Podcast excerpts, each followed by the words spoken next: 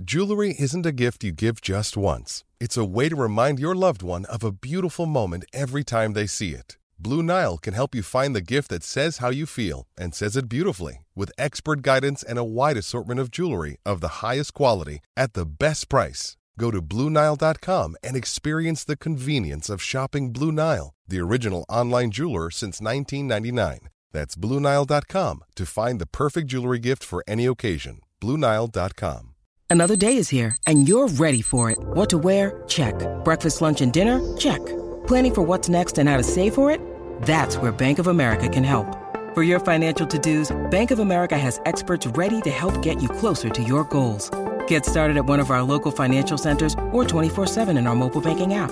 Find a location near you at bankofamerica.com slash talk to us. What would you like the power to do? Mobile banking requires downloading the app and is only available for select devices. Message and data rates may apply. Bank of America and a member FDIC.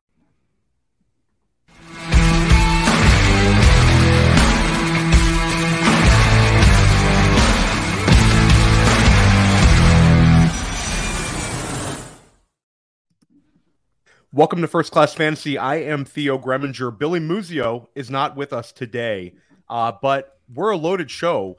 Uh, it's week one is in the books, guys. Uh, we're actually talking about week two right now. It's very exciting. I had a chance to chop it up with Alan multiple times and Jim multiple times this summer, and we're like talking about like our favorite guys at ADP. That's that ship has sailed. So I'd love to welcome in my two guests today.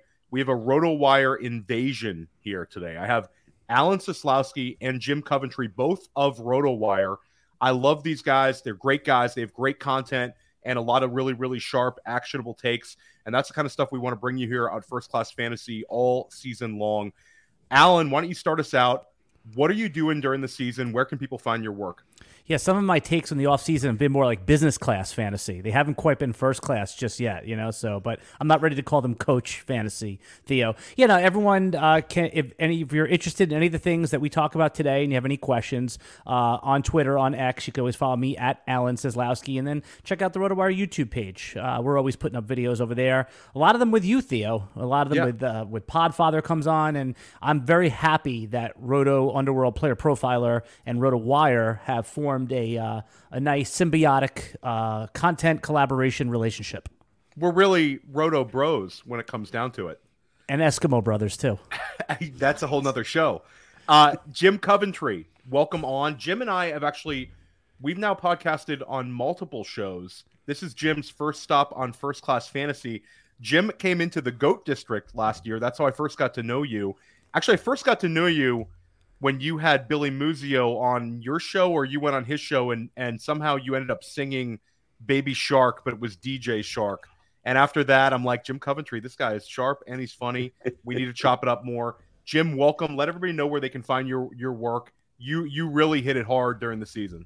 Yeah, like my friend Alan Seslowsky said, just go to the X, the Twitter, at Jim Coventry NFL. It's the hub for everything. I'll do um, threads all week. Like Alan says, they're not clickbait. Uh, They're deep dive analysis, give you actionable advice. RotoWire YouTube five days a week. We're on 11 a.m. Eastern. We have a start sit show on Sunday. We give you the why, not the what. Uh, basically, just go to Twitter. Jim Coventry NFL. We're good. Theo, stay start say start sit show ten times fast. Start shits. The start. There you go. Oh, It's there you It's over. Got me- You got me on the first one. Gosh, Alan, you're just you're just a pro.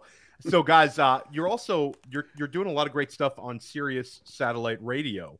Where can people find that, and and uh, what's going to be going on with that? Like, I know that you guys have a have a RotoWire going in there. Is that every single week? Is that a couple times a week?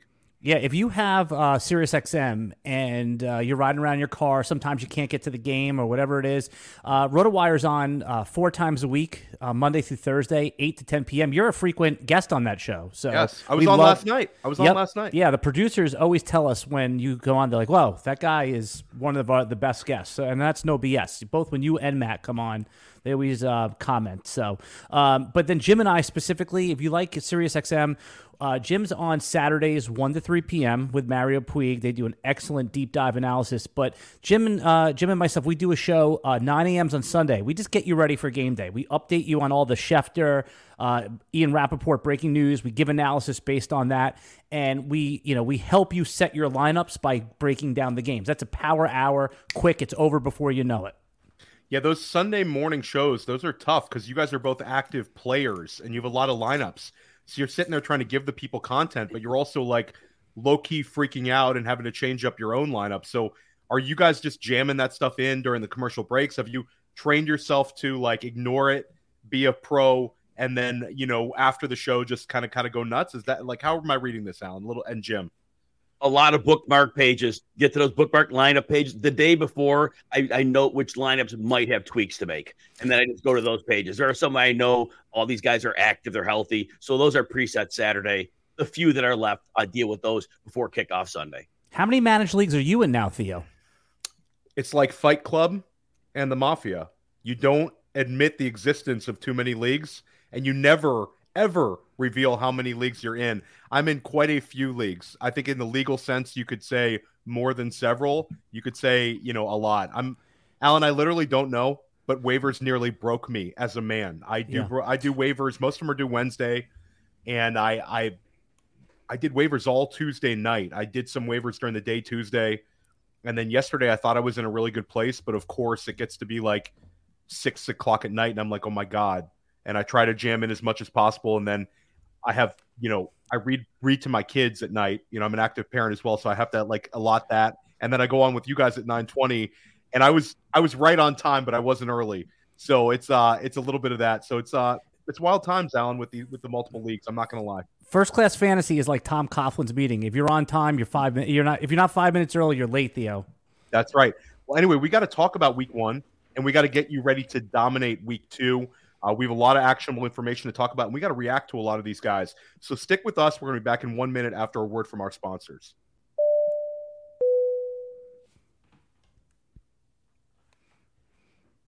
When you need mealtime inspiration, it's worth shopping Kroger, where you'll find over 30,000 mouthwatering choices that excite your inner foodie. And no matter what tasty choice you make, you'll enjoy our everyday low prices, plus extra ways to save, like digital coupons worth over $600 each week. You can also save up to $1 off per gallon at the pump with fuel points. More savings and more inspiring flavors make shopping Kroger worth it every time. Kroger, fresh for everyone. Fuel restrictions apply. Hey, we're all starting new fantasy leagues all the time. And more often than not, where do we start our fantasy leagues at Player Profiler? On Sleeper. Because it's the best. You can imagine my excitement when I saw Sleeper rolled out Sleeper picks, baby. Now, you know I love Kenny Pickett, right? Week one, who does he face? San Francisco. That's a bummer. So I'm going to be going less than on Kenny Pickett's projected yardage and on whichever quarterback is starting for San Francisco in week one. Probably not Trey Lance. Ah! But then who do the Steelers face in week two? Ah, the Browns, right? We think the Browns are going to crank things up. So there you can say, hey, Kenny Pickett, more than his projected passing yards. And you keep on correlating. Elijah Moore, more than. George Pickens, more than. And if you pick up to eight, that's how you 100x your payout on Sleeper. It's called the Hail Mary. So if you use promo code Underworld, you get a $100 instant deposit match. Check out Sleeper's terms and conditions for details. These Sleeper picks are live in over 25 states. Yeah, buddy.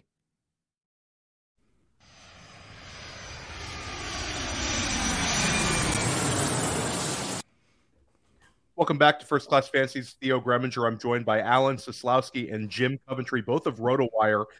Guys, let's dive into it. Week one who was the, who was the player or team or pretty much anything that you were most disappointed in? Let's start with Alan. Oh, disappointed in it would be it's uh, the idea that that Jim, myself, and you and everyone else told people to take quarterbacks in the second round. It did not work out, and it just because it happened last year does not mean it's going to happen this year. But here's the good news: even though Patrick Mahomes was what Jim like QB eleven on the week, something like that, that's his floor. The other guys, their floor was, oh my God, I can't believe I started them. At least with Patrick Mahomes, when it's bad, it ain't that bad. So the quarterbacks, if we redrafted today, Theo Gremminger, we, we, nobody would be taking them probably until the end of the third round, if even that. So I think it's kind of like a, a TBD on that one. I think that like one week, uh, let's see, let's see where we're at in like three weeks with that one. But yeah, certainly, Alan, you did not have an edge from drafting the early QB, especially in those week one matchups. But you know, we'll, we'll talk. You know, we could talk like eleven thirty tonight, and Jalen Hurts might just go ham tonight um, uh, in prime time, and we might be happy happy for that one. Jim, how about you? Who what was something you were like really disappointed in? Uh, something you were like, you know, whether it was a team, it was a player, or a fantasy performance in general. It was the Seattle Seahawks. They were playing the Rams. I get it; they're divisional opponents. They see each other twice a year. But who besides Aaron Donald is on that defense? And you're coming in, and I know both offensive tackles got dinged up, but you've got Metcalf, you've got Lockett, you got JSN, you got Ken Walker, and Geno Smith for what it's worth. And they had no chance. Geno had less than 215 yards his last three regular game season games last year. He may have turned into a pumpkin. This may be problematic. I don't know that he's recovering from this. And DK Metcalf, he does get his 47 yards. He scores, fortunately. But think about this. In 2020, he had 1,300 yards. His other three seasons, he hasn't beat 1,050. People are drafting him, I think, with an eye on the 1,300 yard season. That one's not coming back until they change quarterbacks, which is not this year. Hey Theo, I asked Jim last night because you know I think we can all agree that Geno, man, it, remember the end of last season, it wasn't good either. Do you think? I'm asking you, Theo. Do you think um, that Drew Lock makes a few non-injury related starts this year? I don't think I don't think they're going to give Drew Lock um, some some starts. I think that Geno's going to get a very very long long rope to kind of fail, and I think they will win some games. They have a decent home field advantage and all that sort of thing. But yeah, there's a ton of concerns. And Jim, you bring up like a very interesting point because wide receivers got steamed up so high this year, and then you had this little kind of mini tier where it was the DK Metcalfs and the T Higgins drafters were draft being drafted right next to Calvin Ridley. And I think a lot of people could wish that they would have gone back and traded some of those early DK Metcalf and T Higgins uh, picks simply for Calvin Ridley. You'd be feeling a lot better about your situation. Uh, but but but really, absolutely a mess. And I'll say my biggest disappointment was for the New York Giants. I live on Long Island. Alan, you're a Long Island guy, and I'm not a Giants fan, but I know a lot of Giants fans, and I actually thought we were going to get somewhat of a competitive game, and it was about the least competitive NFL game you will ever see. They physically manhandled them. It was like Al- University of Alabama playing like uh, Florida Atlantic, and it was just a complete mismatch. And you don't usually see that sort of thing in the NFL where they couldn't do a single thing on offense against that Dallas defense uh, it was it was demoralizing for that for that Giants team, incredibly tilting uh, for Brian Daboll, Daniel Jones at all in week two to kind of get back on track. Um, but what a mess and what a shocking, shocking result. How about something that was a positive for you that made you open your eyes and say, "Wow, this is this is great." Whether it was a guy you selected or a guy that you or a team that you just weren't expecting, and you you said this is a fantastic thing. Start with Jim on this. So the thing that stunned me, I looked at the roster of the Indianapolis Colts this offseason. They they carry more tight ends than wide receivers. They have a great offensive line if they get Nelson and Kelly playing back to where they were, and they did play well. But guess what they did? Almost full 11 personnel, three receiver sets. They completely went against their roster construction. And Anthony Richardson, I was expecting heavy personnel, RPO base. He was in the gun he played almost entirely in the gun. And I think it had to have caught Jacksonville off guard. There's no way Jacksonville prepared for that game plan. But I don't know that they're to, the Colts are to do anything different. To me, this may be what they're deciding to do. Now, they're going to have to add a receiver to their roster. You're not going to make it through a season with four receivers on your roster, playing three of them full time. Somebody's going to get hurt. So they got to think about that. But that was interesting. Now, Anthony Richardson puts up numbers, completes about 65% of his passes. The Michael Pittman touchdown, if you didn't see it, and I don't blame you if you didn't watch Jacksonville Indy, perfectly blocked screen pass. There were two amazing blocks. He almost went untouched into the end zone. So that was great. But it was that stunned me. Yeah, I was, gonna add, I was just going to add on. It's so funny that you you picked that as your stu- your thing that stunned you was because I just put in there that there wasn't a time in the 100 drafts that we all do that I either clicked on Michael Pittman or wanted to click on Michael Pittman. I was like forced to click on Michael Pittman. And man, did that pay off in week one. And let's think about this for a second. He was like a third round pick last year that the, the high stakers pushed up to like the end of round two at times. And then he comes and delivers. Okay, it could be fluky, but it happened. 11 targets is still 11 targets. And Anthony Richardson, I think by the consensus, played a little bit better than we thought he would as a passer. And man, if they're just to, if, if Michael Pittman's to get nine targets a game, I'm to take it. And if you picked him in the sixth, seventh round as a, uh, I have to take him, you're like, wow. I, I mean, if we redrafted today, just based on one week, I know one week is not the season, but he would be a fourth or fifth round pick that you were excited to take. So I think that's the biggest one for me is that like I wanted nothing to do with him, and now you're like, oh, you're running towards him. So that that's the NFL. Quick ad. So Pittman goes eight catches for 97 and a touchdown. Does anybody know when he caught his first pass?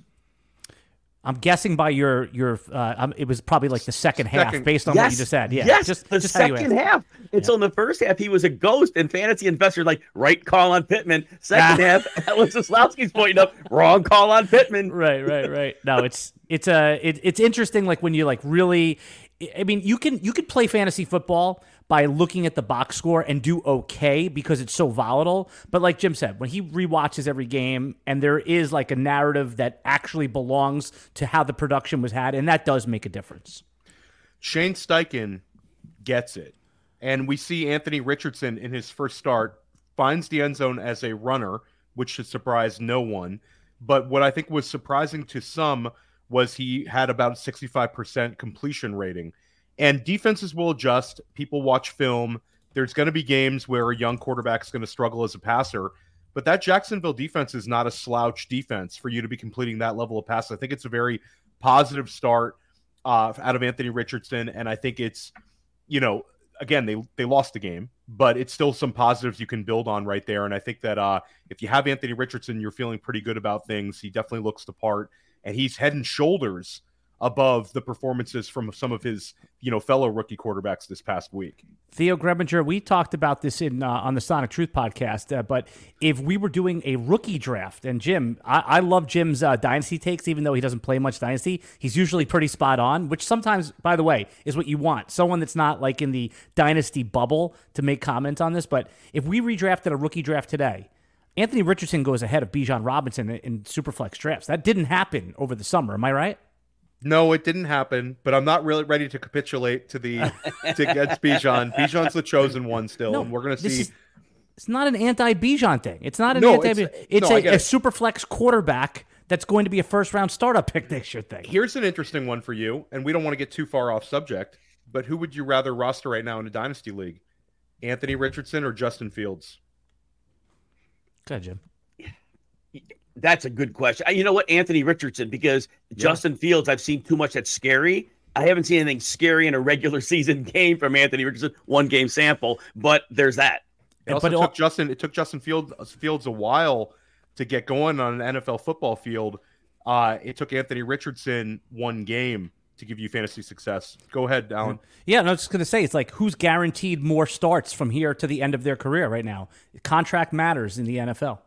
So I'll say for me that my most pleasant surprise, and I think the one that's not really being talked about by anybody, is the fact that Travis Etienne had five receptions in week one. This is a guy who last year we were all pounding the table to get this receiving usage. And we looked at Travis Etienne as a guy who was kind of miscast as a between the tackles guy, gets 35 receptions last year. Calvin Ridley obviously stole the show. If you have Calvin Ridley, that was a fantastic pick they are trying to utilize him as much as any wide receiver one in football besides Tyreek Hill right now and Justin Jefferson. But if you have Travis Etienne, you paid like a fourth round draft pick for him. He could end up being a sneaky league winner. If Travis Etienne gets 65 receptions, which I think is possible, um, if he even gets 50 plus, you know, you're looking at a real positive uh, from from last year. And I think that that was for me. I was just really excited for for anywhere I drafted Travis Etienne to see that early use what are you guys' thoughts on the Jacksonville offense? I just want Jim. When you saw Tank Bigsby, he did not look like he was ready to play in the NFL, right? You know, the one thing that's tough is you're playing the Colts. They got Grover, Stewart, and DeForest Buckner in that middle. Very hard to run inside on them. And so that may have been the knock for Bigsby in that game. We saw ETN, his big run. He gets outside, gets away from Grover and DeForest. So that's a big deal, right? So Bigsby against that defense, yeah, that was going to be a tough draw going inside, especially Brandon Scherff.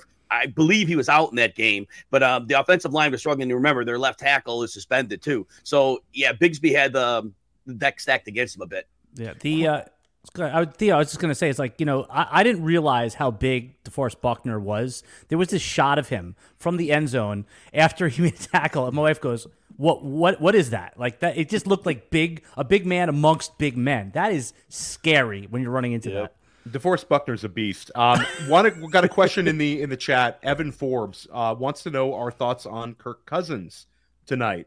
Last year, there was the absolute beatdown. Philadelphia took it to Minnesota.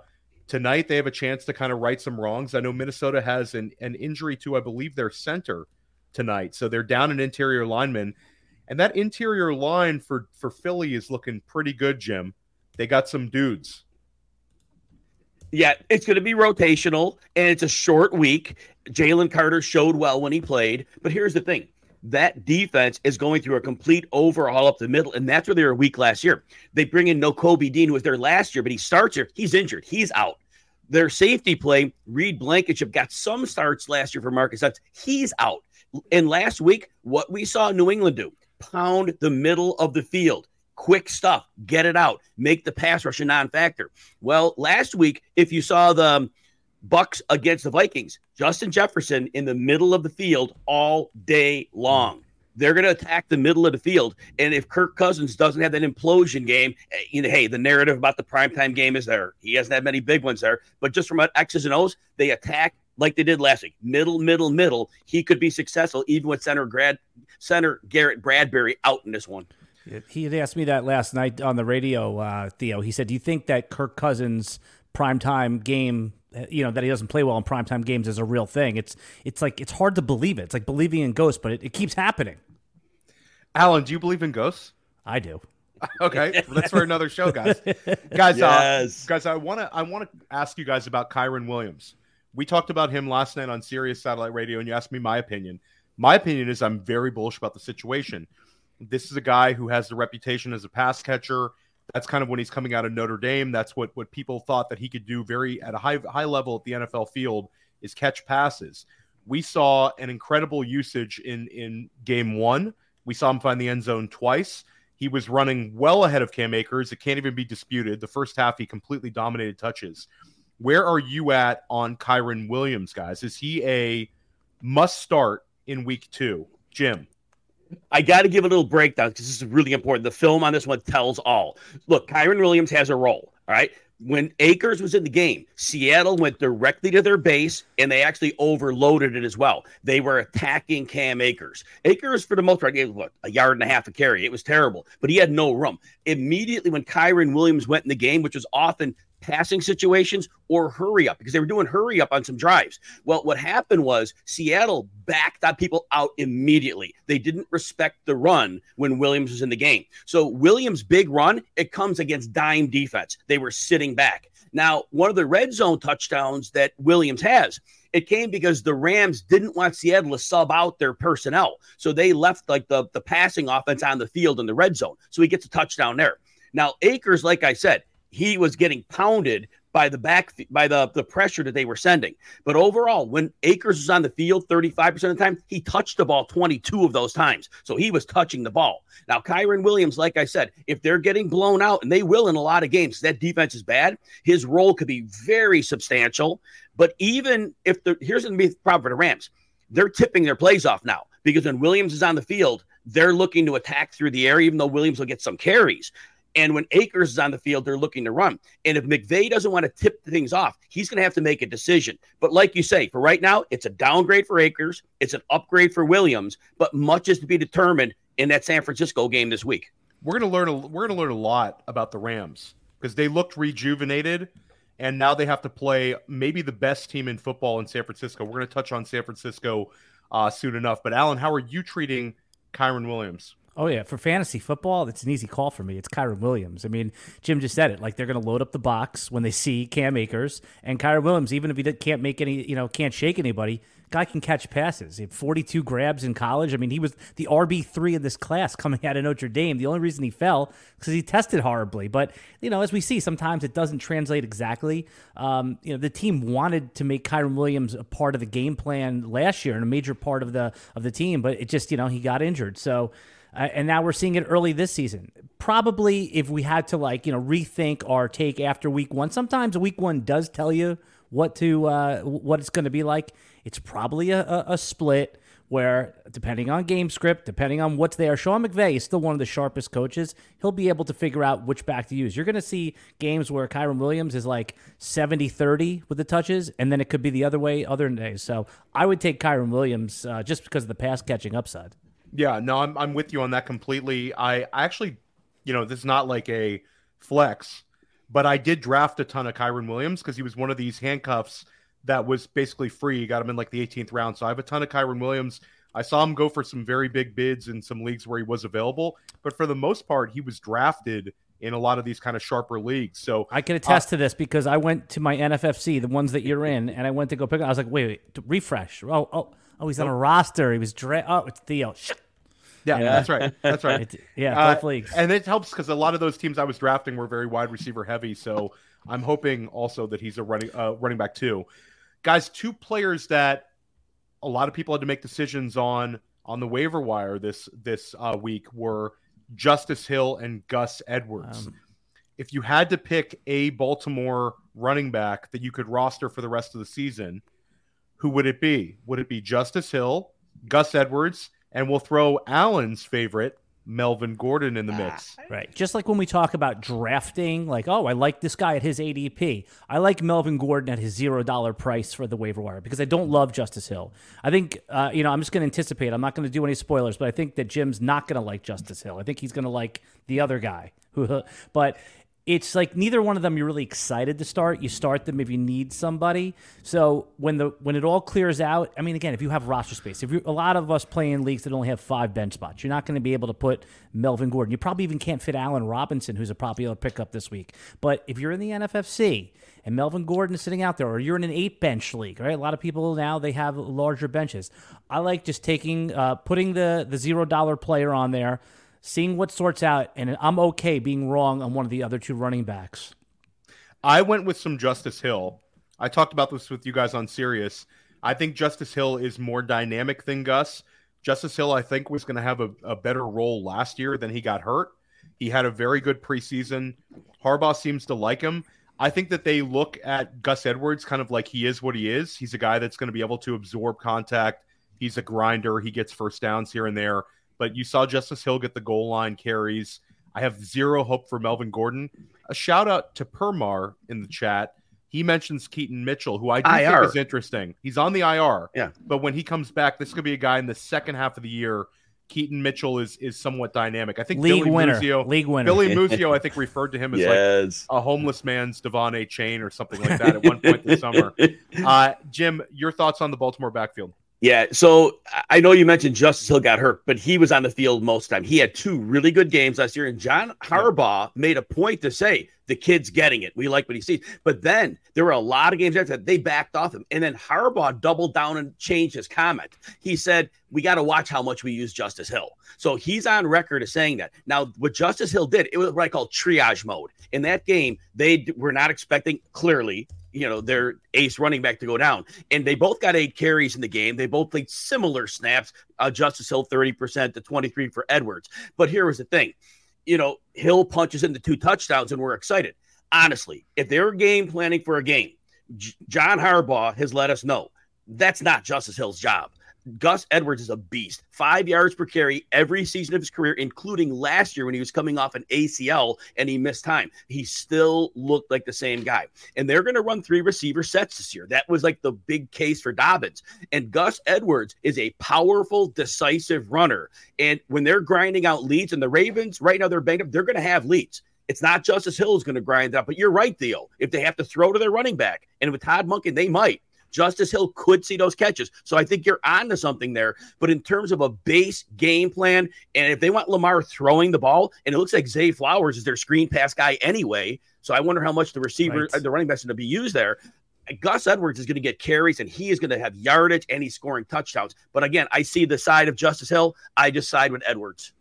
Uh, Theo, real quick, it is like crazy how many um, line of scrimmage passes that Zay Flowers got. That that is a bad sign for the screen passes to the uh, running backs. But here's the other thing: I want to just state for the record, I like Gus Edwards more than Melvin Gordon, but I just don't want to have to pay 15, 20 percent. Um, if you can put a keep him honest bid in there of like six percent, seven percent, and he ends up on your roster, great. I just feel like there's going to be other options, not season long options like Gus, but there's going to be options that get me through a two, three week window. Sean Tucker, that week is coming eventually. Rapid fire, because most people are going to be listening to this podcast on Friday or Saturday, but we are recording on Thursday. If you have D'Andre Swift or Rashaad Penny, are you cramming one of them into your lineup tonight? And if so, which one? Start with Jim. I have to say D'Andre Swift yep. because he was active last week.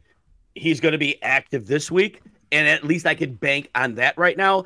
I don't know what Rashaad Penny's role is. Boston Scott could snake in for carries even because they, they it must be a vision thing. They're not putting him on the field. He's healthy. I don't get it. He must not get something. Yeah, I agree with you. I'm I'm going to start D'Andre Swift in a league or two, too, and I'm going to start him over a couple of guys who are viable fantasy candidates because uh, I'm not starting D'Andre Swift tonight, then when am I ever starting him? What's the point? And I think that he's going to have a decent game. I don't think anything great. I'll say he finishes like around running back 20 on the week, but he does enough to get you through. Alan, your thought? Are you are you going to cram one of them in your lineup or not? It's funny. I, I don't think he's going to finish as running back 20. I think he's either going to finish as like running back like nine or running back like 38. like, I don't think like there's like a median outcome for him. Like, he's either going to go well or they're going to put him down right away. So, that said, obviously, D'Andre Swift, you got to figure that's the higher upside guy. With, with Rashaad Penny, I got to see it. You know, they could even activate him and not play a snap. So, at least Jim made the, said it all. At least you know he's going to play. Every year we have offenses that really surprise us. Last year, Seattle came out and played very well. You had a number of other teams that did it on a higher level, but like of the lower drafted teams, New England had pretty much everybody besides Rhamondre Stevenson was being drafted like free. And then the end of the offseason happens and people start drafting Zeke Elliott round 13, round 14, nothing crazy. So you have all these little free pieces and they come out in game 1 against a pretty fearsome Philadelphia defense and their offense hangs. It's a very, very competitive ball game. Mac Jones has the most pass attempts in the entire NFL with 52 pass attempts. And we have positive fantasy performances from Kendrick Bourne, Hunter Henry, and we're kind of feeling good about this New England offense. I think this week against Miami, we could actually have a pretty high scoring game. Is this a, hey, let's be excited about Bill O'Brien here? Or is this a let's really cool the Jets? This was game one, and the our defenses are going to adjust. Jim, your thoughts? So I mentioned earlier when we are handicapping the Minnesota and Philadelphia game tonight about the middle of the field and the turnover for the Eagles. Bill Belichick and Bill O'Brien, they had two weeks to plan for the game, and they knew this is a team last year you could attack in the middle. They knew the personnel turnover in the middle, and that's what they did. 13 targets to running back. Kendrick Bourne, most of his routes were over the middle. Hunter Henry obviously is the, the seam stretch tight end, not some seam. I shouldn't say seam stretch. He's the inline who could go into the route, and those they kept pounding it. And then they would take their shots outside after they peppered the defense in. This is game plan specific this coaching staff knew exactly where to attack the Eagles because you didn't want to go after Slay and Bradberry. Now, Bradberry got hurt at one point, which was different, but that was the whole game plan. This is week to week. Good luck projecting that going forward, though. But I do think, hey, Jimmy, will you at least uh, kind of capitulate that it's maybe going to be a little bit more pass heavy offense than a lot of people anticipated? And at the end of the day, if you just have a lot of pass attempts, there's going to be, you know, it might not be exciting fantasy uh, points, but you're going to get some fantasy points out of an offense that's going to throw the ball a ton. You are correct on that, Theo, because the RPO base scheme that, that Bill O'Brien ran with Mac Jones in college, they will have run out of that. But the receivers they have, and you know, Kayshon Boutte, he had no no points. He stepped out of bounds on two catches, but he looks like he's a thing there as well. And so there are plenty of options. This is going to be a spread the wealth offense, but you're right, they're going to throw the ball, and Mac Jones may be way better than we think. Yeah, he's sneaky right now. Alan, your thoughts on on New England? Yeah, no, Mac Jones. I mean, if you go back to his like rookie year, he threw over 500 times, and I know YPA is not like a perfect stat, but it's pretty good measurement of how good a quarterback is. He was about 7.3 13th in the league. I mean, better than Jalen Hurts that year, better than a bunch of guys. I'm throwing last year out. Every these quarterbacks get like the mulligan year. This is Trevor Lawrence's rookie year, Mac Jones' sophomore year. So I'm very optimistic. And Kendrick Bourne, right? He was always like a, a very unassuming player that was proactively signed by New England. So they wanted him, and then the whole offense collapsed last year. And then even go back to like Hunter Henry. Remember when he was on the Chargers? Everybody liked Hunter Henry for fantasy football. It just and then last year everything collapsed. So Hunter Henry Henry, man, I mean, they threw to him six times, and you know that was all like contested catches, and but he he came away with it. Mac Jones trusts him. I, I went and got Hunter. I picked up Hunter Henry in leagues where I already had two okay tight ends. I'm thrilled to start him. And by the way, even in like a dynasty league today, I was able to uh, package some things and get Mac Jones for some from somebody who thinks like, oh, maybe it was just one game. It's sometimes you have to go where you think like the you know where the puck is going type of thing, yeah. rather than. So I am very optimistic. Probably won't be 50 passes, guys, as you said, and maybe game plan specific. But I- I'm starting Kendrick Bourne in leagues where I start three receivers this week. And I added a ton of Mac Jones. I, I think that he was again, guys. We're talking about fab leagues. Mac Jones was super, super cheap, and there's all this passing volume. Uh, one or two of the teams I had Aaron Rodgers as my QB two, and it was out of necessity. But I think oftentimes we have people ignoring week one production and just saying, you know, this is it's not going to sustain. But every single year, you see guys come out and play well in week one, or just get enough volume in week one, and it sustains for the entire season. It happens every single year. And I think that week one's the most important amount of information hmm. we get since probably the NFL draft about where people are are at with their with their team. Um, Want to take one question in the chat: Mac Jones or Geno Smith this week? Who you starting? Start with Jim. I'm going Mac Jones. Look, Miami is going to be tough because Vic Fangio's defense it adjusted way quicker than I thought. But what it did was it took away everything downfield and it forced the underneath passing. Well, guess what? That's what the Patriots want to do. So Vic Fangio's defense will just really play to the strengths of what New England's doing. So yeah, I'm going with Mac Jones there. Detroit with those, uh, they're going to be facing Seattle without their tackles. They're going to be bringing some pressure. Geno's in trouble here. There's a song called "Return of the Mac," and if you're under 30, you're going to want to check it out because it's a banger. Return but Return of, of the Mac, Return of the Mac. It's Return of the Mac Jones to at least if you're in a super flex league, he's an auto start, and if you're a streamer, you can consider Mac Jones this week. This is going to be a high scoring game. Bill Belichick has something to say. I think Miami wins the game. Miami's in a great spot, but I think Bill Belichick's going to go go go hard, and I think Bill O'Brien's got a lot to prove right now. Alan, your thoughts? Mac Jones or Geno Smith this week?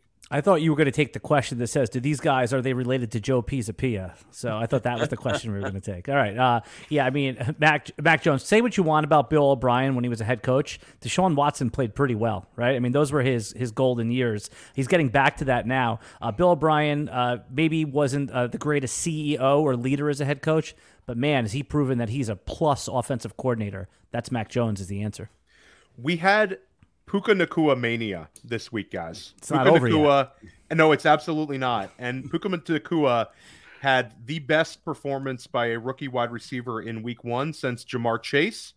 Uh, Puka Nacua had he was top five in the NFL in air yards. He finishes tied for first in targets. He has a tremendous game. This is a fifth round draft pick. Uh, we don't need to delve too much into it. If he was probably the number one waiver wire ad, if he was available in your league, Alan, I saw a one thousand dollar bid for yeah, him in a that. league with no zero dollar, no zero, no yes. zero dollar uh, waiver wire bids. So this person is saying, you know what, it's worth it to me to, to during bye weeks not to have kickers and quarterbacks and coverage and all that. I'm rolling out with Puka for a thousand. So it's Puka mania. Jim, your thoughts on this situation. And I also want to talk about on Tutu Atwell, who I think is very interesting and people are kind of discounting right now. So when I'm watching the game mix on YouTube Sunday Ticket, it's four games, and I'm watching. All right, Nacua catch, Nacua catch, but it's a small screen. Well, I rewatch the game, and I'm like, oh man, I just see what happened. Sean McVay realized that he could put Nacua into space and isolate him on Bobby Wagner. Six of his catches were against Bobby Wagner, who can't run. He could stop the run all day long, but it was a classic mismatch, and McVay just kept going back, back, back. So Puka puts up these great numbers. God bless him. He has a 100 yard game on his resume. He's not going to see Bobby Wagner. Matter of fact, if they attack number 54 this week, that's Fred Warner. It ain't Bobby Wagner. so I am very concerned that McVay found the answer for week one. But it's not like Nacua had a perfect game. He had a downfield pass that was catchable, misplayed it. Uh, there was another pass that he dropped. There was a lot of concern, but he could beat Bobby Wagner. I guarantee you that. That's all I'll say. So I'll say I understand there's been some some smart kind of pushback. You know, Matt Kelly had some comments on Puka Nacua. I know you're saying as well, but I do think the fact is he had 15 targets. And also they're scheming for him and he is the first read. And at the end of the day, Jim, Seattle didn't adjust. So it's like, no. you know, they're they're gonna take they're gonna take what's given to them. But I do think it's interesting. I think Puka does have some staying power. This could be his best game of the entire year, but you're not going to go from like 15 targets down to like three. This is not a. I saw a Kyle like a Kyle Phillips comment like from when we had the Kyle Phillips game where he had like nine targets his first game, and this is not this is not that. Uh, this is a guy that looked really really good. Uh, he looked kind of like Hunter Renfrow 2021 to me. Um, I know some people want to say the Kupp thing, but that's guy. He's not Kupp. but I think like we've seen these random seasons from these uh, guys who can win in the slot, kind of like Hunter Renfrow. And I kind of see it with Nacua. I don't think he's going to finish with wide receiver one, but I think he's the kind of guy that you're going to consider in your lineup. At least you're going to put him in your lineup every week until Kupp comes back. And then when Kupp, if come Kupp comes back, I still think he's a consideration. Alan, your thoughts? Yeah, I mean, Jim laid out the case of why he went nuclear, and I, I think that anybody you'd said that spends a thousand dollars or even $35 or $40 on him has the wrong idea what you, you bought here. What you bought is a, a depth wide receiver. I mean, he, let's say he goes six for 58 this week and he gets you 11 and a half PPR points. That's a win. I mean, is there a chance? Do you remember Travis Fulgham, the guy on the Philadelphia Eagles? But you got like four starts out of Travis Fulgham. Well, that's what I was going to say. Yeah. You got a month out of him. What if, if, if for the next five weeks are, are crazy? It's like, I don't think that, and, and if that's how you want to spend your fab, that's fine. But I think that this was, like you said, this was the upside game, and and Puka and did make some toe tapping catches on the sidelines. He it looked like he knew how to run NFL routes. He was good. He was really good. But I think that it's more likely, like if you're, he's probably uh, ranked as somewhere between wide receiver 25 and 45, depending on how strongly you feel about him. And that would be optimistic. I would say most weeks, if you're thinking of him as like a third wide receiver or a flex option, that's great. This week against San Francisco, I wouldn't be surprised if it's three, uh, 10 targets, but three catches for 30 yards. I'll say what's also funny is, you know, we don't want to get too dynasty focused. But if you're a dynasty manager, you're not surprised by like Puka Nacua becoming a thing because he was like the favorite – yeah. for for Jax Falcone, our, our friend Scott Bullinger, Jack, Jax Falcone, who does the the undrafted podcast, talked about him all summer long. Ray Garvin talked about him all summer long. John Lobb talked about him all summer long. Matt Hicks, like but, you go down hey, the list of all Theo, these dynasty people. Yeah, I, it's but you know what it's like. Okay, and I take nothing away because that was an awesome performance, and the guys that called him out early, like you hit, right? But yeah. it's almost like you've ever been at a roulette table and put like a single chip on like red four or red black four and it hits. I knew it was gonna hit. I know. No, you you called one out that you thought was gonna hit and it hit keep putting that chip down. It ain't going to hit every time. It's probably going to land on other numbers. It was a, a 1 in 36 shot or whatever, however many numbers are out there. So, yes, it's going to be good, I'm sure. But if, if you're spending major fab on this guy, Jim Coventry, most likely, listen, if you just say he's going to he's going to disappoint, right? You're probably going to be right. this guy's not a, a, a Ja'Marr Chase, like you said. So, we have and you're getting a little little pushback, guys. After week three, if Puka Nacua is like wide receiver twelve overall, make sure and at Alan Seslowsky. We like and, Puka Nacua. We we we're in on it. We we're Jim. I asked Jim. You guys are night, pro Puka Nacua for the record. Yeah, we are okay, pro, cool. but so oh, you know, Jim's not right. Jim's, Jim's not. not. Jim, Jim's so not. so at at Jim Coventry, guys. Yeah. Let's talk about Tutu Atwell though. What, what's uh, really quick, really quick about the? Uh, I asked uh, Jim last night a dynasty superflex question. Everyone's trying to get out of Aaron Rodgers. I saw him traded Puka Nacua for Aaron Rodgers. Would you make that trade in a dynasty superflex league? I don't know how comfortable I am at Aaron Rodgers coming back at his age from an injury like this. I probably would bank the Puka Nacua production and try to go for it this year. Jim? Um, so what I said is I don't think Aaron Rodgers he may not play again. Yeah. And at least Nacua, he's gonna play. So uh, to me, it's an asset. It's crazy. And I'll not? say, I'll say, Alan, the last time we had this conversation where you not, and we'll get back to redraft, but we had the Romeo Doubs is a sell. Romeo Doubs is a sell. Romeo Doubs is a sell. That's true. Romeo Doubs didn't do anything, and but he retains this tertiary value, and then you get to the offseason, and he's still worth that second round pick. So like trading Puka Nacua for a second round pick right now in Dynasty is not the best process because that pick could be worth it could be worth a ton more when you get to it. And I'll say throw this one out to you guys. There were people trading Amon-Ra St. Brown, a fourth round draft pick, for peanuts, thinking that they're smart. They're trading the day three guy away. Target magnets are target magnets in the NFL. Once coaches say that I can I can give a guy double digit targets, like that kind of sticks with them a little bit. I know Hunter Renfrow disappeared off the face of the earth, but a lot of these guys stick around for years. So he's a great case study. This is something we got to touch base on in like six weeks, guys. Have you back on and have a, a little more Puka Nacua talk. But let's do a quick. Are you interested in Tutu Atwell? Because I added some Tutu Atwell um, in a number of leagues last night for cheap. I, I referred to him as arbitrage Puka Nacua. That's where we're at right now. I have to use an arbitrage Puka Nacua. But Tutu Atwell was used stylistically on some like Tyreek Hill type routes. They put him in motion. They ran some Mike McDaniel type offense last night, and or excuse me, on Sunday. And Tutu Atwell ends up with eight targets. He goes for 119 yards, six catches.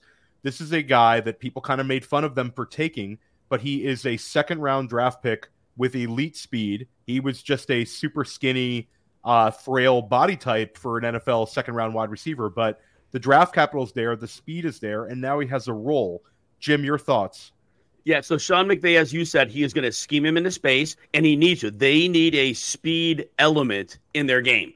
And Matthew Stafford now is there. And as long as they can keep him somewhat protected and use some play action, they're going to be downfield shots. They have to stretch the field. He is their option. It's not Van Jefferson. Van Jefferson will run some deep routes, but he's not a fast guy. Van Jefferson is is is dust, guys. You can Right, everybody out there cut him, cut him. Exactly. Go ahead, Caught him? Oh, yeah, yeah. cut, cut Uh, Van. But yeah, that's the thing. Atwell is going to be used. Now you can't count on him every week because of the big player two get knocked away or incomplete. But he is a player. I pe- I penciled him in this week as a you know as a long shot flex play because I thought they'd get him and, and it clicked. But yes, you can use Tutu Atwell depending on your roster construction and lineup requirements. But there's going to be down weeks for sure. Alan, anything to add? Yeah, I, I just think that uh, Tutu Atwell, uh, as as kind of Jim said, but here's like the Cliff Notes version of that is his best games are most likely going to be on your bench, and your his his worst games are from here on out are probably going to be in your lineup. Yeah, I mean, you got to you add league context to this and all that. But if you're in a deep league, uh, I definitely add, you know these were all 20 man roster leagues where I added two two. And again, I the most I think I spent on him was like a four percent, and I did add him in one or two dynasty leagues, Alan, where he was available, and he is young. And again, this is a second round draft pick, so you know our our uh, a lot of times we'll have like this take lock where we think of a guy as this small frail guy, but draft capital matters and the scheme that NFL teams use for him absolutely matters. Let's quickly do a tight end uh, uh, pick 'em. We saw some interesting tight end production this past week. You had Hunter Henry, who Alan talked about before, beneficiary of the 52 pass steps from Mac Jones, uh, six targets and finds the end zone, goes about 60 yards. You have Hayden Hurst, who led Carolina in targets, and he also finds the end zone. Uh, Bryce Young's first NFL passing touchdown goes to Hayden Hurst. Then you also have the corpse of Zach Ertz, who comes off of major knee injury. Not only is it not Trey McBride leading them in targets, but it's Zach Ertz coming back and doing what he does for most of his career. He's a target magnet uh, against Washington in their loss this week. Your thoughts on any of these guys? We know Alan likes Hunter Henry. Jim, if you had to pick between Hayden Hurst, Hunter Henry, or Zach Ertz, who would you go with for your roster? I know Alan likes Hayden Hurst, and I'm with him. Eh, Rookie quarterbacks don't always go to the tight end. Like CJ Stroud, not going to happen. He loves his outs, his receivers. He's going to throw to Collins and he's going to throw to Robert Woods. But Bryce Young, yeah, he's going to be a middle of the field guy. I already saw it in game one. He's looking to the middle of the field, and that's going to be where Hayden Hurst is, and that big body is going to be his friend. So the numbers won't be eye popping, but give me some Hayden Hurst there. Yeah, uh, Theo. I mean, our, our friend Cody Carpentier went to had his boots on the ground in Panthers camp, and his only takeaway was that every pass seems to go to Hayden Hurst, and I didn't believe it. I'm like, all right, but you know, Cody saw it. He's a credible dude. We we we know and trust Cody, and that translated to game one. So how is not the natural progression that Hayden Hurst was? If you thought Adam Thielen, at 33 years old, was going to be the primary target, and you were like, eh, I guess I'll take him in the 12th round. Didn't happen. Hayden Hurst is a monster, man. Remember, he was a first round pedigree tight end, whether you thought he was overdrafted or not. Uh, it's uh, and even last year when he was on Cincinnati, people were drafting him like, "Oh, this is a good late round guy." Now he's the primary target.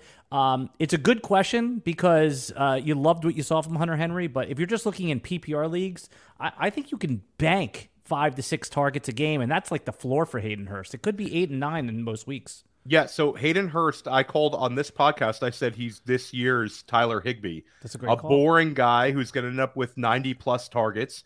Hayden Hurst last year in Cincinnati, he had 70 plus targets. Now he goes into a team without a, any target magnet wide receivers. And I think Hayden Hurst is going to be a very boring low end tight end one. So I'm I'm on Hayden Hurst, but all three are kind of interesting right now. And none and they're all cheap. And every single year we see guys come off the waiver wire or very low drafted and finish as tight end ones. I think it could be one of these uh, guys. Again, none are exciting, but they're all going to be somewhat productive and they all have floors. Let's hey, Theo, about... Hayden Hurst or Dallas Goedert. You got to start one of them in your lineup this Dallas, week. Dallas Goedert tonight, guys. Squeaky wheel gets the grease. Dallas Goedert, 17 points, catches a touchdown pass. That's my bold call. And Zach Ertz, I love Zach Ertz, but he couldn't run last year. Fifth percentile yards after the catch. He certainly can't run after an ACL. He catches six passes. Trey McBride out yardages him on two catches. He beat him 23 to 21. Ertz can't, they, they've got to figure that out in Arizona. They got to say, look, we love you, Zach. We're paying you, but McBride is a better option right now. Uh, they're going to have to figure it out. Jim, do you think that they're maybe showcasing Zach Ertz for a trade since they're, quote, in tank mode? I could see that. Totally could see that. I yeah, mean, that's I've... that's some 4D chess right there by uh, by Alan Seslowsky. I love the call, guys. Let's talk about something that is exciting. Miami goes into LA Tua Tagovailoa has a 450 yard passing game. Uh, he's now second all time in Miami for 450 yard passing games in his short career. Tyreek Hill looked incredible. Looks like the kind of guy who's going to go for something like 2,000 yards receiving. And last year, Tyreek Hill has the most targets of his entire career, and he only had seven touchdown catches. Starts the season off with two touchdown catches. It's like the Tyreek Hill show but what an impressive performance by Miami. How bullish are you on them as a team, let alone fantasy football? Because we see Cincinnati start with a loss, we see Kansas City start with a loss. Uh, those Miami oh, Buffalo Bills, Miami Dolphins are sitting there at one and zero. Oh, chance to go two and zero oh this week. Jim, your thoughts on this team, Mike McDaniel, this offense? So Mike McDaniel, I was very concerned about a counterpunch because when it's a new coach to you know a head coaching job, you never know in the counterpunch if you're going to be good or not. Like Zac Taylor took a while for that. Well, what happened last year? We remember the Chargers had the Dolphins number. I don't Tua definitely was under like 180 yards in that game. It was like 10 for 28 passing. He was terrible. And they knew how to press the receivers, throw the timing off, underplay the receivers. Well, the counterpunch came and it came hard. And what here was the counterpunch. So last year, Tyreek Hill would run motion all the way across the field. Well, that gave the defense time. They knew it was coming. They could stack players and set it up. What they did this year, they put him as a pseudo tight end slot receiver. They motioned him to the same side of the field. No time to adjust. They gave him a head of steam, almost CFL style, right? Mm. And he's out there in the route. You can't stop it. But now teams have, have seen this. Now, Tyreek Hill's gonna have an amazing season. We're, let's not go anywhere away from that. But that counterpunch, nobody saw that coming. We'll see what coaches do because Miami was back and forth last year. So they're gonna be great. They're gonna be fine, but there's gonna be some bumps along the road. They're gonna have to keep figuring things out. It was gimmicky, but man, I don't know how you stop it, but somebody will figure out something. And Alan, to, like Tua Tagovailoa, he goes up against his fellow draft class uh, draft classmate and Justin right. Herbert, who was one of these quarterbacks that we were pushing up this year. Tua, you could have sat back and drafted around quarterback eight, and quarter the difference between quarterback eight and quarterback seven was was pretty large. So your thoughts on Tua? How good he looked? Can he sustain you know top five quarterback production? Yeah, the only reason Tua was pushed back into the double digit rounds around nine, depending on what you were, is because there's that one knockout punch uh, risk, right? Like if Tua gets a concussion, nobody is going to expect him to come back based on the very graphic concussions, multiple that he had last year. So if if Tua did not have this concussion history, he would have been up there, I'm sure, right in the Trevor Lawrence range. I mean, after you know he was projected to have this uh, major season based on what he had already done. So that's still a risk. Just because it didn't happen in Week One doesn't. This is you know this is Tua's upside. We love that, and we love the weaponry. By the way, Patrick Mahomes has to be sitting there after the receiver games that he had, going, Jesus, we couldn't figure this thing. it's like crazy. Yeah. Uh, it, it's it, uh, and also Tyreek Hill, man. It's like the guy keeps getting better with age. He, he I know he came out and said he wanted to have a 2,000 yard season. And we all kind of chuckled. Like it, it's in play here, yep. right? It's totally in play. And I'm rooting for Miami. I love this. And I'm, if you took Tyreek Hill at pick three in your draft after the big two receivers are of the board, you are happy. I mean, Christian McCaffrey so far was a good pick, but man, if we redrafted today, Tyreek Hill's pick two right after Justin Jefferson. Tyreek Hill might be pick one. Yes. Sure. You no know, problem. like he's right yes. there. Um, it, it's it's incredible. I completely agree with you. He's such a technician. You know, I think when he first came in the league, people thought of him as this incredible speed guy, and he's still got the wheels, but he kills you on routes. You cannot defend him. He's an incredible player. We're lucky to see Tyreek Hill in his prime every Sunday. It makes Sundays better when Tyreek Hill goes nuts. Quick question in the chat. Round the horn. Who do you start this week? DJ Moore, George Pickens, or Treylon Burks? Pick two.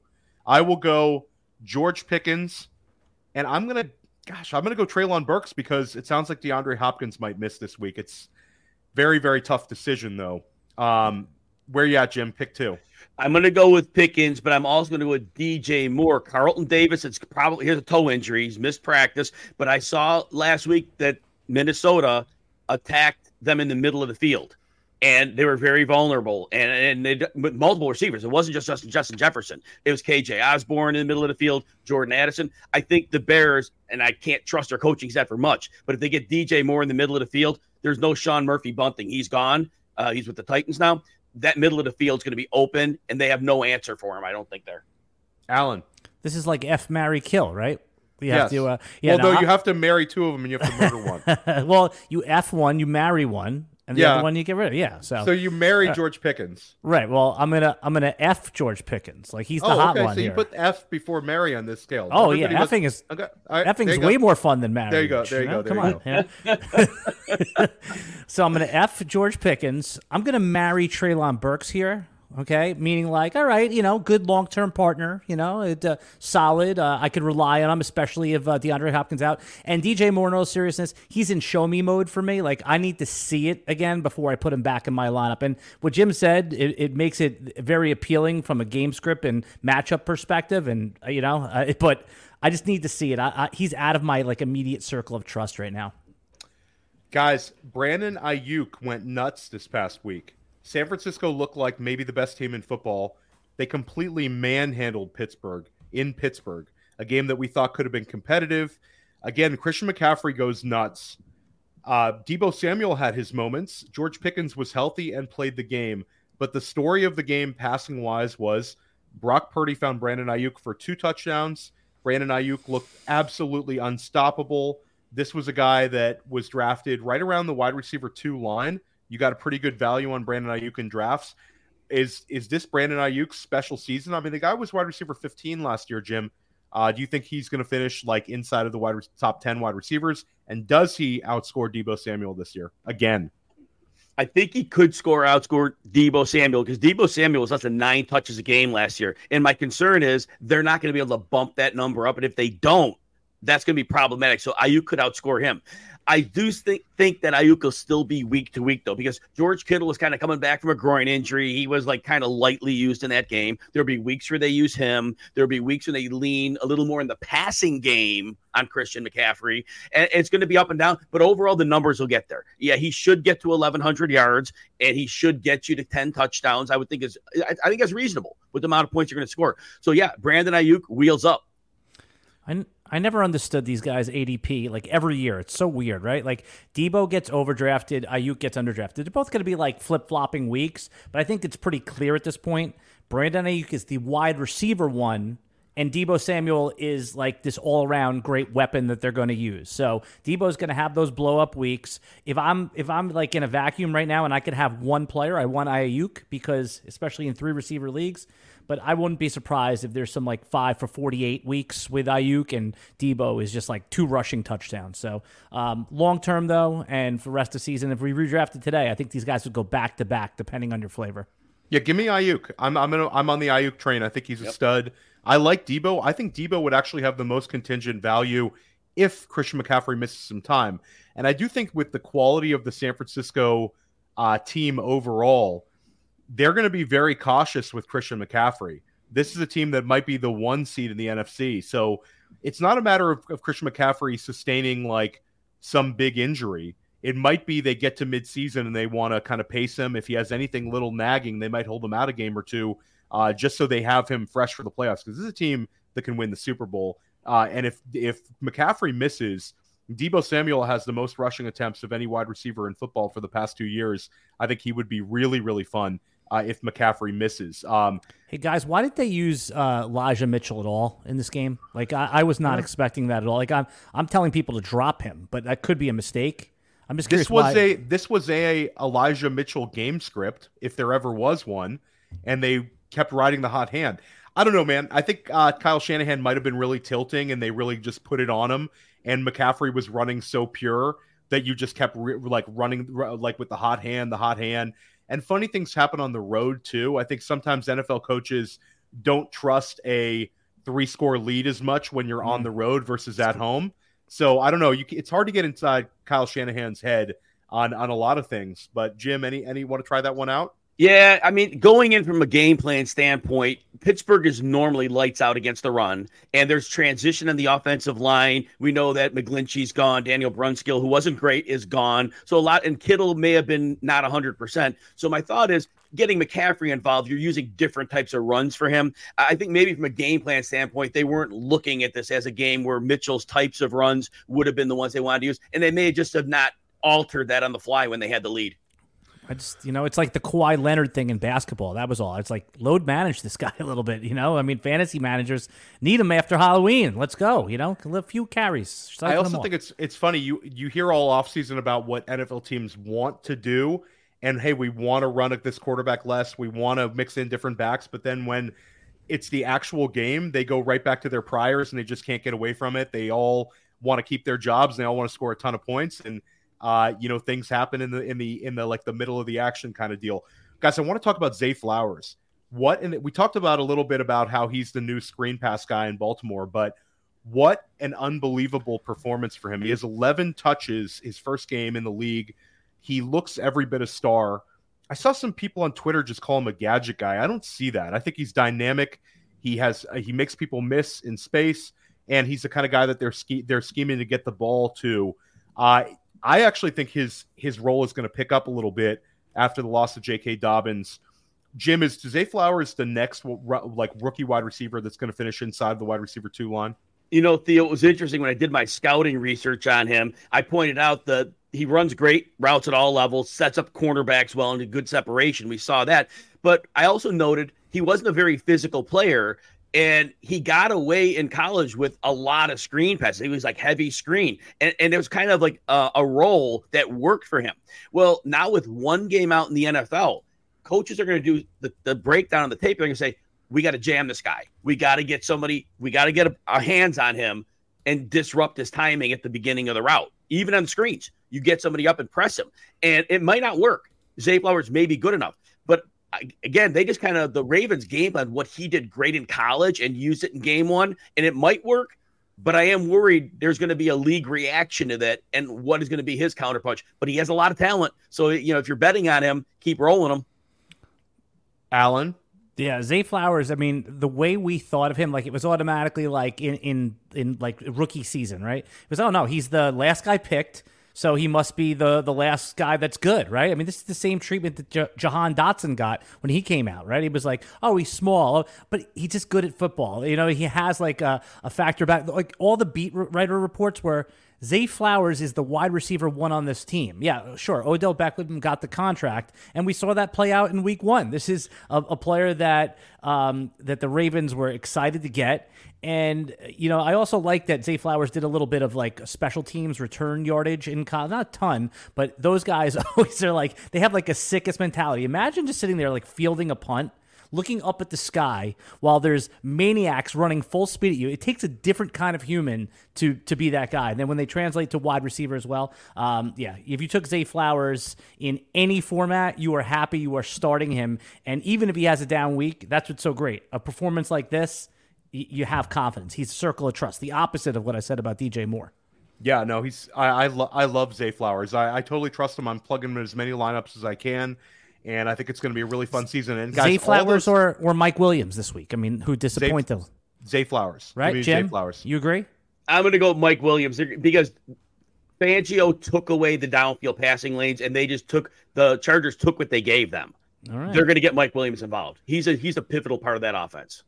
If you, it's like fantasy law that if you ever bench Mike Williams, that's the game where he goes for like yep. 125 and two touchdowns too. So uh, the fantasy gods do not like when you bench him. You have to take the the L's just so you can get the rewarded with the with the big games. But guys, we're at an hour and five minutes. We we have a lot of questions we're not going to get to because this has been too great. The chat has been really lit. I want to answer a couple questions in the chat. One question I see is half point PPR. Would you trade Breece Hall and Mike Evans for Tua Tagovailoa and Calvin Ridley? He has Tyreek as his wide receiver. I will take this trade. I will take the Calvin Ridley and Tua side over the Breece Hall and Mike Evans side. Give me the Ridley side here, uh, and I get the Tua on top, so I have a nice little correlation play with Tyreek. Jim, where are you at? You know, Ridley is going to be great this year. He's getting up there in age. I think he's 28 right now. Tua, again, one hit away from who knows what the future is. Breece Hall is only going to get better. So it really is. I think this is a just a redraft. Oh, redraft. Yeah. Oh, not dynasty. Oh, I'm sorry. Then yeah, Calvin Ridley, the Calvin Ridley J- side. J- Jim is laughing because no trades ever happen in redraft, right? That's why he immediately yeah. goes, "Oh, this must be a dynasty trade." there you go. It's very hard to pull off a trade in redraft.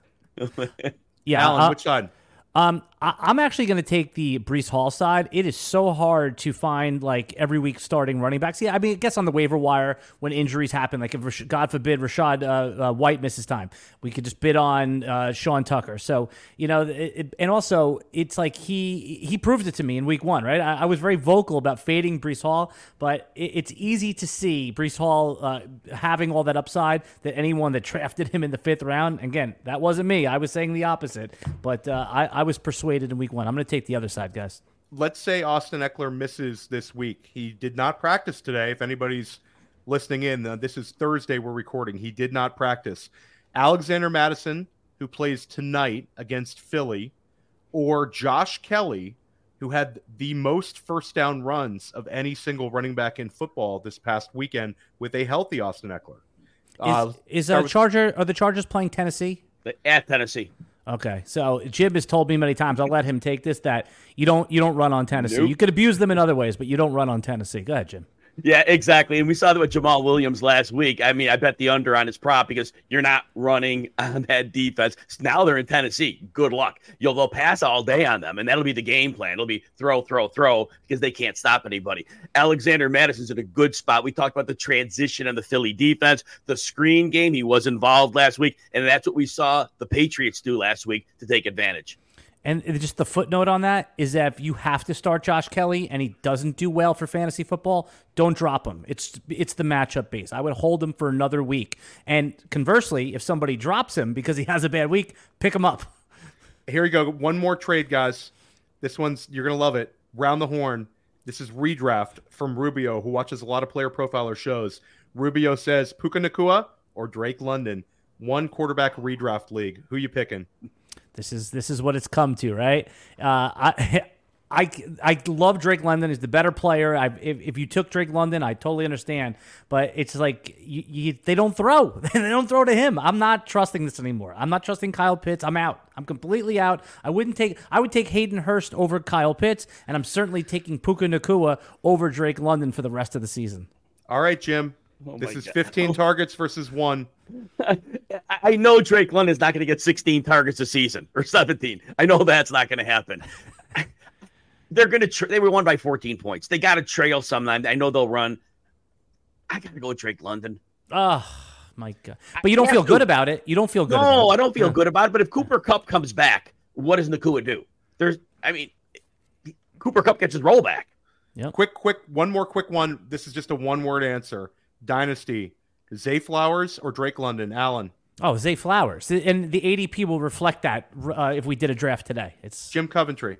Yeah, I'll go Flowers. Flowers for me as well. Sad. I hate you, Arthur Smith. You're a terrible, terrible human being. You're an awful guy if you're listening to the podcast. Guys, I want to uh let's flag plant. We want to help win week two. We've answered a lot of questions in the chat. Flag plant a player that will bounce back in a big way in week two. And I'll give you two off the top. So I'm probably going to take one of Alan's. Tee Higgins finds the end zone against Baltimore. Tee Higgins had a lot of metrics where he looks like he was going to put up a big, big stat line. It did not happen. Last year in week one, Tee Higgins had two catches for like 20 yards, and then he bounces back in a big way. They have Baltimore coming into Cincinnati. This is as tilting a game as it gets for the Cincinnati Bengals. Tee Higgins finds the end zone. And Dallas Goedert tonight, guys. 17 points. He catches a touchdown. Big bounce back game from Dallas Goedert. Jim, give us a player that's going to bounce back this week. You guys won't like this one, DJ Moore. I said it earlier. The middle of the field was attacked very, very heavily last week. Last week was a bad matchup for DJ Moore, Jaire Alexander, and the boys. That was not a good matchup. It's way better this week. The Bears have to get him on track. They, their preseason was about it. They're investing in him. They will make sure the ball is schemed. He had his two catches like within the first five, six minutes of the game, and then nothing after that. They'll get him the ball. Yeah, and definitely check out if you like cor- to discuss cornerback rankings. Matty Kiwoom of the Game Plan is doing cornerback rankings for us this year on Player Profiler. They are great. He also did a cornerback article recently. If you if you like this sort of thing for your redraft and DFS lineups, Alan, give us a player that's going to bounce back in a major way. don't drop Antonio Gibson just yet, right? Just come on. I, we liked him too much. We can't change our opinion in in one week. He did fumble the ball and didn't see the field much after that. Uh, I, I like Antonio Gibson's chances to catch six to seven passes against Denver, and then we'll be back. I almost dropped him. I, I'll admit, I almost did it for the hot pickup. I'm giving it uh, one more week. Only 25 years old, and uh, he, was going to be part of the game plan. We like Brian Robinson; he's good, but Sam Howell, he's gonna little little few dump offs this week. I'm in on Antonio Gibson bounce back. Hey, quick ad. So when I watched rewatched the film of that game, I thought Gibson got buried too. He was in later in the game. It just they didn't have to pass a lot to the running. So you're right, Alan. Don't sell on him. He was back in the game. Uh, the game was weird. They needed to run. They didn't want to pass to the running backs. So Alan Seslowsky's 100 percent right on that one. Don't drop Gibson. Shout out to Carlos Rodriguez in the chat. Jahmyr Gibbs, man, is going wild this week. Book it. I love it, Carlos. We want Jahmyr Gibbs to go wild. They didn't pass against against Kansas City at all with the running backs. They didn't target those guys at all. I think this week you're going to see a number of Jahmyr Gibbs targets and also a couple of sneaky targets for David Montgomery against that porous Seattle defense. Guys, I want to keep this going. What is a player that you are stashing this week? Maybe a player that you think will be a waiver wire uh, ad a week from now that might pop this week. I'm going to go deep, pretty deep, not that deep. I have Nico Collins on a lot of teams, and he had a nice usage week one. But I think that this week, Tank Dell is going to get an opportunity. The coaching staff is talking about getting him the ball. Uh, this could be a Tank Dell type week. I think he's going to be a waiver wire ad next week in a lot of leagues. Alan, who you got? Yeah, I think the one for one replacement for Diontae Johnson is Calvin Austin, the fourth round pick, who was, uh, you know, the fastest guy at the combine. Had six targets, caught all six of them, only 37 yards, but he looked good doing it. Uh, you know, Allen Robinson, if you want to put the, the bet on him to be uh, the, the player that, you know, is featured, go ahead. George Pickens, we love him, but he, they just keep running him downfield and, and on those routes that he hasn't really uh, produced for fantasy. So Calvin Austin, who missed all of last year, he's the one for one replacement as best as they can for De, uh, for uh, Diontae Johnson. I've stashed him this week. Yeah, I love the Calvin Austin call. Uh, I know that Abi Bagbatoba of First and Fifteen. Uh, check out First and Fifteen, guys. Uh, should be dropping tomorrow. He was on Calvin Austin. I know this because we have a couple teams that we talk about. Uh, Jim, give us a guy you're stashing. You know, DJ Chark, he's healthy. I think he's going to play this week.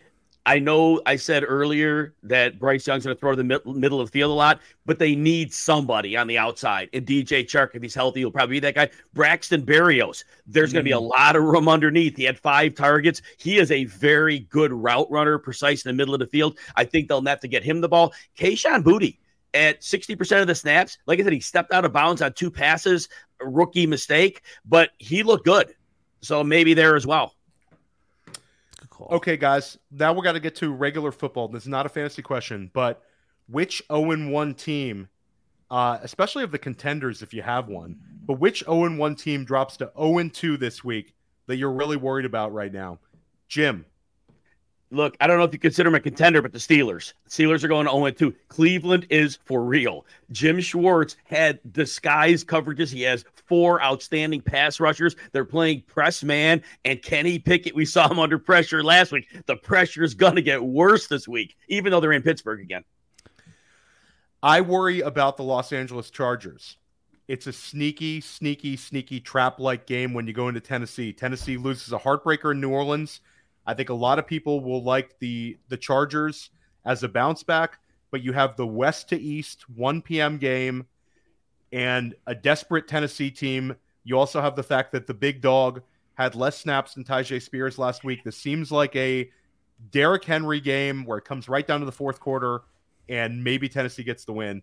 I'm not betting on it, but I just have that feeling. Alan, your your thoughts. Give us a team that you're worried might drop to 0 and 2. Well, the math says it's the Baltimore Ravens, right? They're they're underdogs on the road in Cincinnati, who, by the way, is they awesome. won last week. But they but they week. but they won last week. But you could take. We'll go. Alan's call is that Go it's the it. Cincinnati though. That's the Cincinnati. Oh, yeah, I'm yeah, saying yeah, that they're Oh, they're okay. sorry they're they're Your favorites. delivery, Alan. Your delivery was terrible. It was terrible. It was terrible So- delivery. Well, if you both thought that I was saying it the other way, then obviously you know I must have said it wrong. But they're going into Cincinnati, right? They need. Um, I, I think that Cincinnati, the, Joe Burrow doesn't look right. Everyone says he's a slow starter.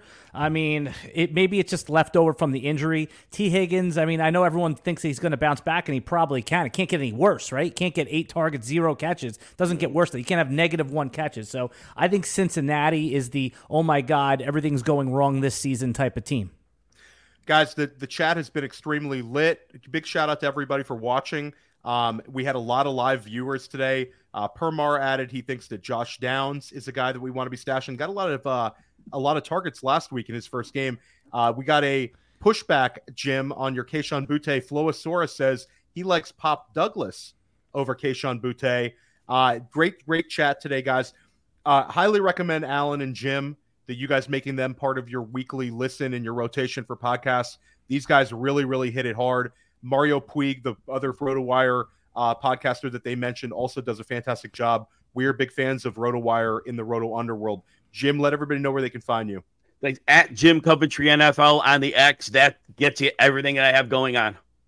And just to add in that Jim is on YouTube five days a week. Also, he what he does is 11 a.m.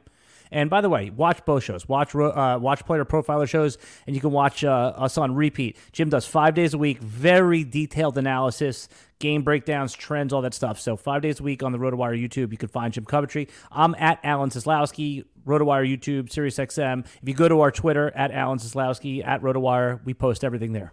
Yeah, and definitely stick with First Class Fantasy all season long.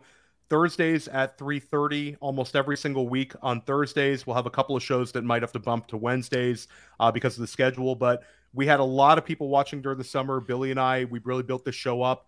I, I you know, Oh, we yeah. we set it off great this this week, guys, with Alan and Jim. We're going to bring in great guests every single week. We're going to help you win your leagues here, and then stick around for press coverage. Press coverage. I have Scott Connor coming on. That show is going to be at four o'clock tomorrow on Friday. Again, press coverage tomorrow, four o'clock on Friday afternoon. Everybody enjoy the game tonight. We, we're Theo, back. wait. Okay. wait, wait. Somebody gave you a super chat. Someone tipped you. You better answer their question. Ramsey Oh. Bolton. Oh, let me see. You better give see. him a feature. Ramsey, that was very generous of you to tip Theo. So here you go. Oh, go. thank you, thank you so much, Ramsey Bolton. Yeah, I so- was not so- a big fan of you on Game of Thrones, But but, I a am fan- a fan, fan of you putting some money in the. Put in his the- question up. He deserves his question answered. Okay, Ramsey Bolton, league mate just dropped Drake London. Should I pick him up and drop Sutton? He's my weakest wide receiver, and despite week one panic, London is wide receiver one. I would find a way to keep both of them on my team because I don't want to drop Courtland Sutton, who found the end zone last week and looks like he's got a weekly role. Uh, this is a tough one, Ramsey. We need more roster context. I'll say this, Ramsey, shoot me a DM on Twitter. I'll answer your question there at the OG Fantasy. Happy to go a little deeper on this question, but we got to get these guys out of here. We would love to have you guys back on when Billy Muzio's around. Uh, everybody enjoy the rest of your afternoon. Enjoy the Minnesota Philadelphia game tonight. Football is back. We are bringing the heat in the play in the Roto Underworld every single day. All these shows we've got going, we're going to do it all season long, guys. Take care. Hey, I want to take a moment to thank you for tuning in. It's important to me that all of our media be free. This is only possible because of you allowing a true independent sports media enterprise to thrive unlike any other in the business. So please subscribe to the All In package to continue to make all this possible, to ensure that all of our stats, information, data, content is available to you, especially you, the people that get the site and get the show.